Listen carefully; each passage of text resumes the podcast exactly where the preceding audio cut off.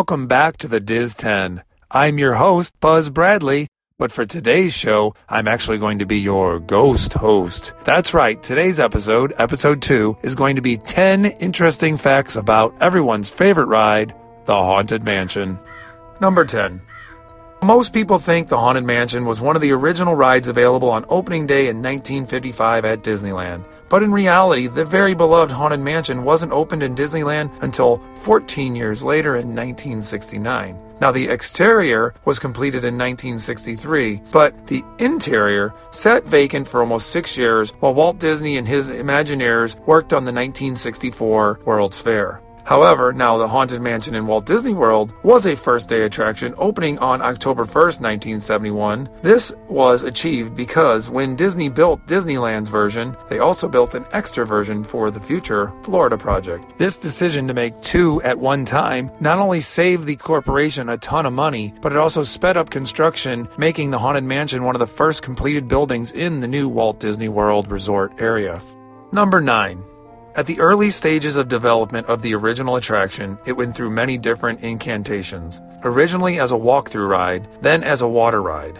Imagineer and Disney legend Fred Joerger briefly envisioned the Haunted Mansion as a water attraction. In this version, guests would float through the ruins of an old plantation house that had been partially submerged in a Louisiana bayou or swamp. Unfortunately, this version was never realized in any of the Disney parks, but I personally think this, this version or some version of this version would have been pretty incredible. Number 8. The Haunted Mansion is located in four of the six Disney theme parks around the world.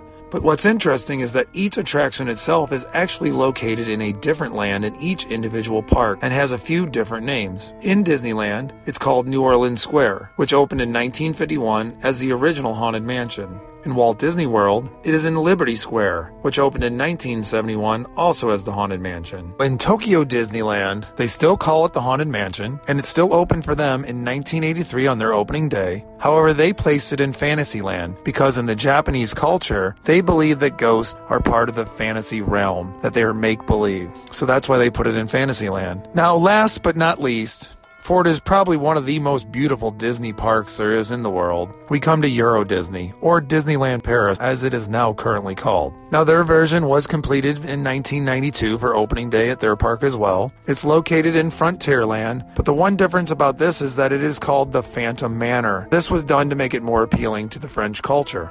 Number 7. As you may have noticed, during number 8, two of the Disney parks weren't mentioned as having any form of a haunted mansion attraction. These two parks are both located in China, one in Hong Kong and the other in Shanghai. The reason for this is that in the Chinese culture, they fully believe in ghosts, and especially the ghost of their ancestors. They believe that these ghosts help them throughout their lives and are held to be very sacred. So any attraction built featuring ghosts or spirits would have been considered an insult to their guest, so the attractions were never added to the parks. Number 6.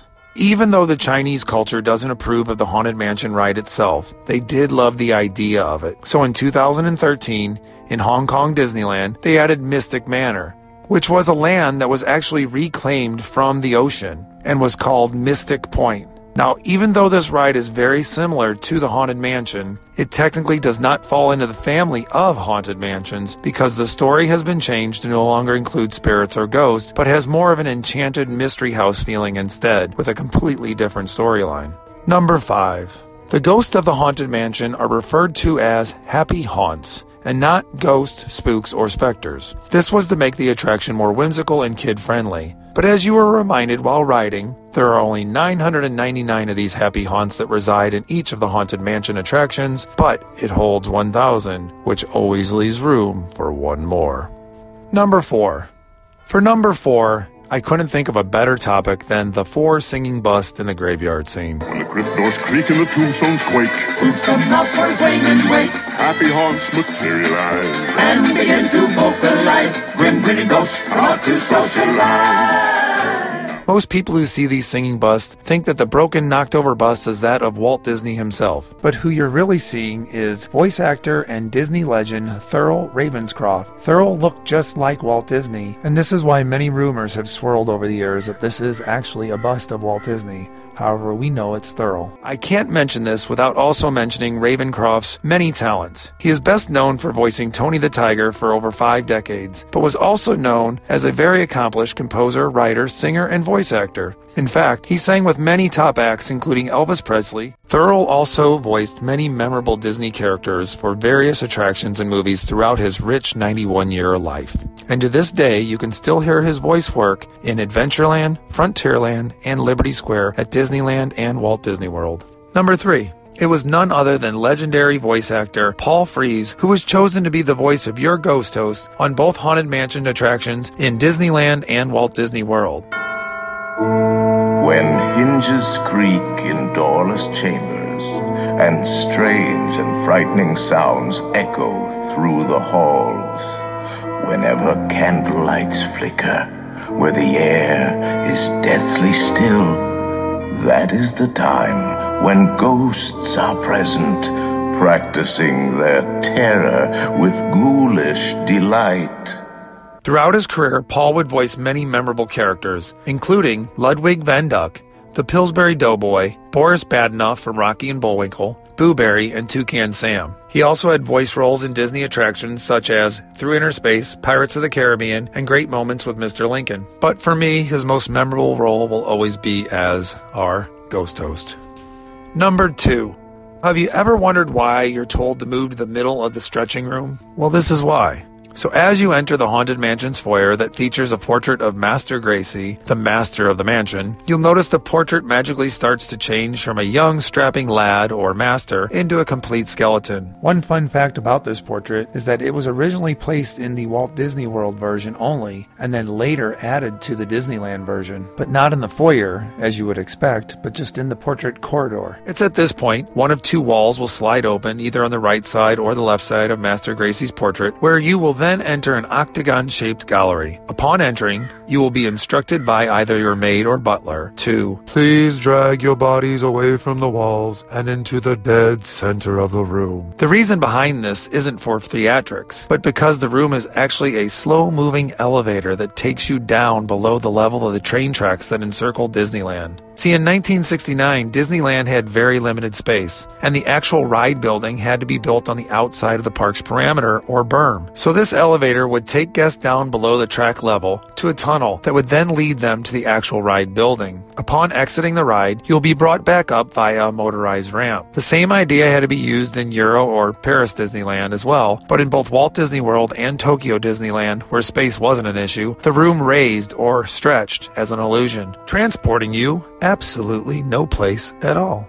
Number one. Number one comes with this small but probably necessary disclaimer for anyone who thinks this would be a good idea. My advice? Just don't do it. You will be thrown out of the park, possibly banned for life, and the ride will need to be shut down, ruining other guests' experiences for the day.